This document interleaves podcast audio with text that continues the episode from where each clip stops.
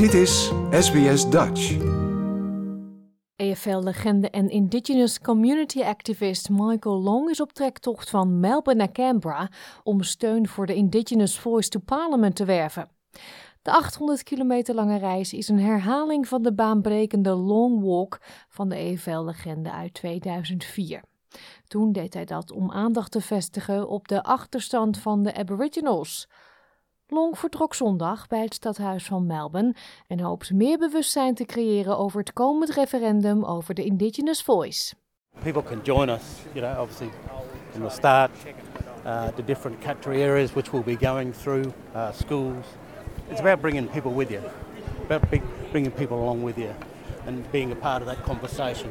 We want to engage as many people as we possibly can. Het is 19 jaar geleden sinds de eerste Long Walk van de voormalige Essendon-ster, die destijds toenmalig premier John Howard een lijst overhandigde van wat er nodig was om de kloof tussen Indigenous en niet-Indigenous Australiërs te dichten op het gebied van gezondheidszorg, onderwijs en economische resultaten. Na decennia van campagne voeren zegt Long dat het referendum Australië de kans biedt om op een substantiële en betekenisvolle manier vooruitgang te boeken. It's time for closing the gap together. It's time Australia to move forward together as all Australians. It's time Australia to unite this country, not to divide. It's time, Australia, for change for all. De Victoriaanse premier Daniel Andrews zegt dat er zowel droefheid als optimisme schuilt in de voortdurende behoefte aan verandering.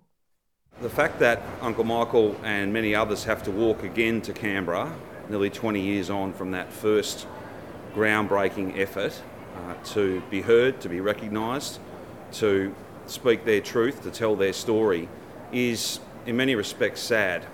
But at the same time, we have in just a few months' time, we think, the date will be set soon, uh, we have an opportunity as a nation to do so much more and so much better.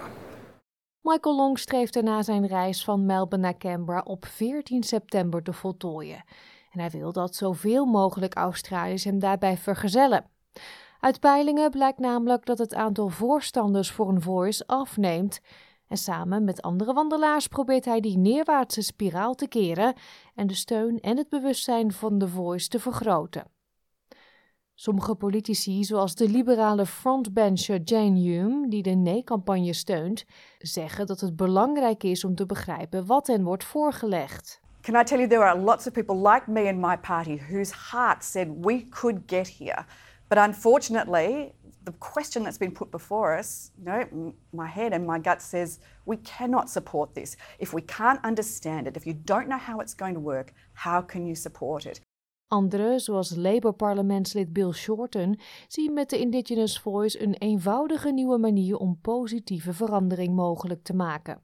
A yes vote is a simple recognition that having tried everything else and it hasn't been successful, this referendum is a genuine generous new idea to simply get it right. De Nationals in WA hebben laten weten dat ze hun steun voor The Voice to Parliament intrekken.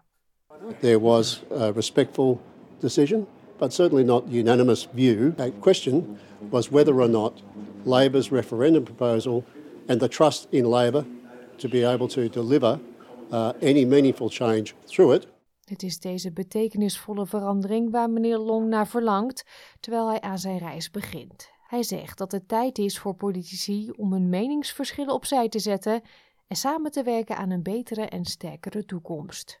This is an invitation which is presented on behalf of the indigenous people across Australia to the government.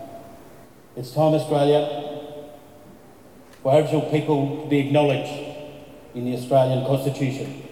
This is a referendum, not an election.